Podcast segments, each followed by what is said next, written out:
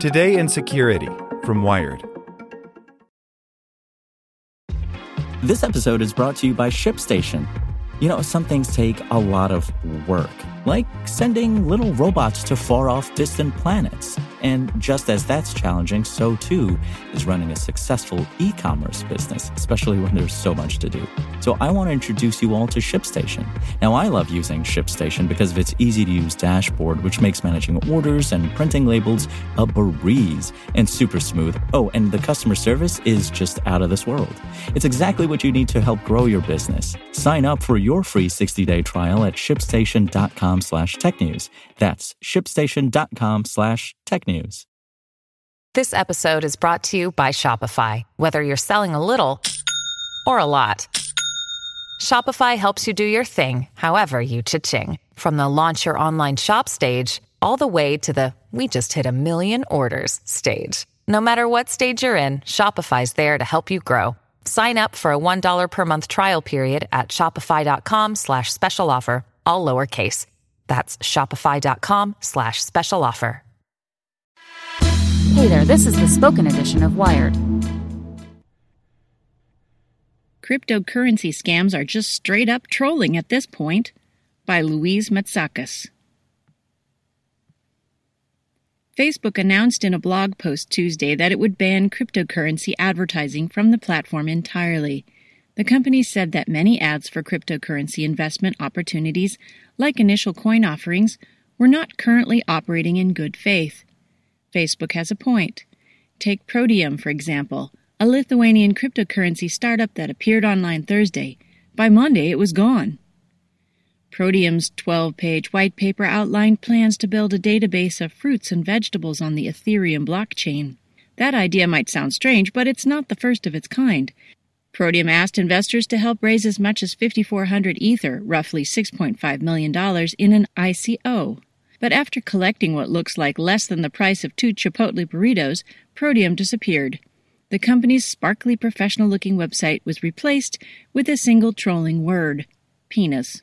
A press release on both an NBC affiliate and a New Jersey local news site vanished, along with Prodeum's website, Twitter account, and Telegram channel. Emails to the startup's customer support address bounced back. It seems like Prodeum, which sounds suspiciously like the urinary tract infection medication Pyridium, was yet another cryptocurrency scam. It joins a long line. In April of last year, there was Mumbai based OneCoin, a once lauded blockchain startup that was discovered to be a Ponzi scheme, but not before its founders allegedly funneled at least $350 million through Germany. Then there was Confido, which disappeared after raising over $370,000. Don't forget BitConnect, an anonymous cryptocurrency exchange that was accused of being a Ponzi scheme numerous times before it finally shut down. Not every ICO is a scam, and many cryptocurrency startups are legitimate. But the shady, largely unregulated cryptocurrency investment landscape is littered with dozens of fraudulent ventures. They're also susceptible to hackers. More than 10% of the $3.7 billion raised through ICOs has been lost or stolen, according to a recent analysis from the accounting firm Ernst & Young. Easy money. The cryptocurrency market is ripe for scammers because it's relatively new, backed by tons of hype, and involves complicated technology. It's easier to dupe someone into investing in your ICO in 2018 than your fake real estate business, and plenty of people have.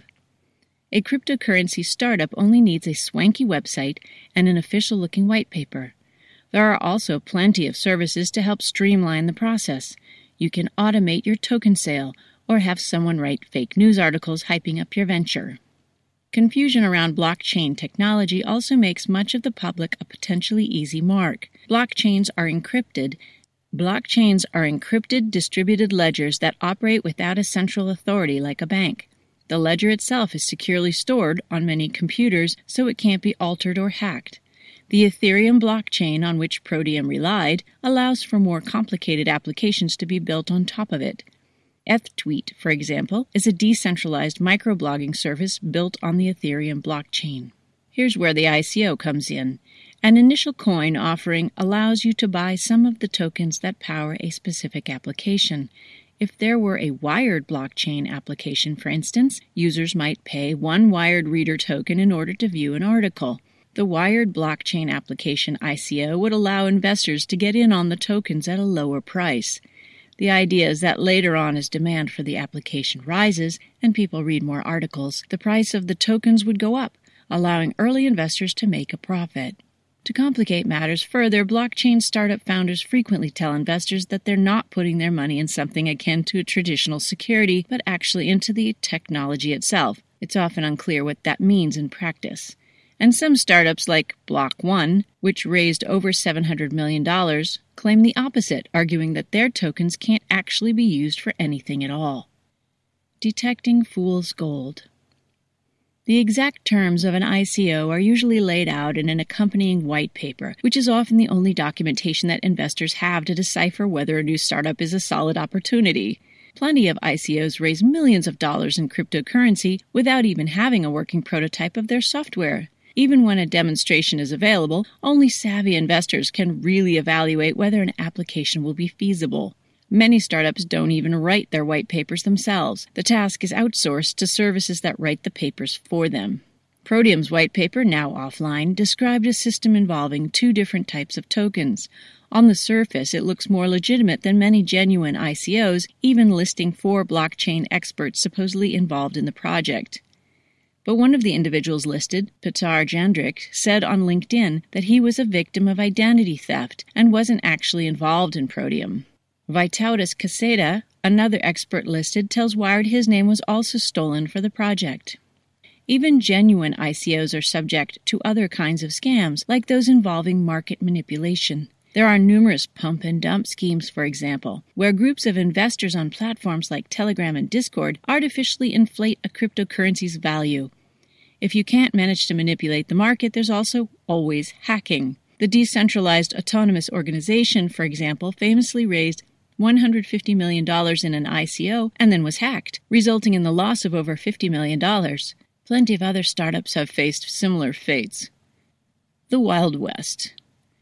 Despite walking and talking like traditional stocks, ICOs have so far largely avoided serious scrutiny from the Securities and Exchange Commission, the federal agency that regulates investment markets. Many blockchain startups are international and anonymous, which can place them out of the SEC's purview. That lack of oversight is another reason so many scams proliferate. The SEC appears to have started clamping down on cryptocurrencies, however. In December, the agency's new cyber unit announced it had filed its first ever complaint against the Canadian couple behind the cryptocurrency startup PlexCorps.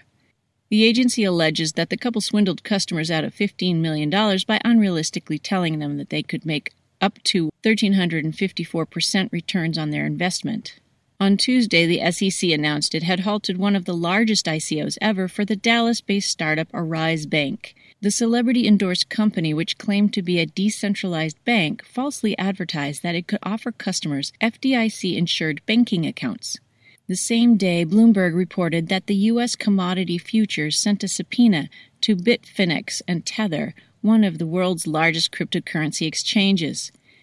Facebook's ad ban, then, is just one of a series of efforts to clean up an unruly scam riddled system. Ultimately, blockchain scams aren't much different from other types of investment fraud. Whether you dress it up as an ICO or a hedge fund, the grift generally works the same. Convince unassuming individuals that you can make them rich, then steal their money. While the SEC has yet to aggressively go after much of the cryptocurrency market, it does regularly file complaints against hundreds of other scams designed to rip people off. Humans have been trying to swindle each other out of money for thousands of years. The cryptocurrency is just the latest opportunity to do so. Fraudulent scams like Ponzi schemes and sponsors who pocket investors' money have been around for a long time. Fraudulent ICOs can be used to repackage old frauds in a new wrapper, says Todd Kornfeld, a securities attorney at the firm Pepper Hamilton. That's not to say that the cryptocurrencies aren't a particularly volatile and shady thing to invest in now. A recent hoax claimed that some guy scammed his way into over $1 million by convincing people Chuck E. Cheese tokens were bitcoins. The story wasn't true, but you can see now why it was so easily believed. The cryptocurrency marketplace is full of plenty of crazier scams. Want to learn how you can make smarter decisions with your money? Well, I've got the podcast for you. I'm Sean Pyles, and I host NerdWallet's Smart Money Podcast. Our show features our team of nerds, personal finance experts in credit cards, banking, investing, and more. And they'll help you make the most of your money while cutting through the clutter and misinformation in today's world of personal finance. You'll get clarity on strategies to help you build your wealth, invest wisely, shop for financial products, and plan for major life events. Listen to NerdWallet's Smart Money Podcast wherever you get your podcasts.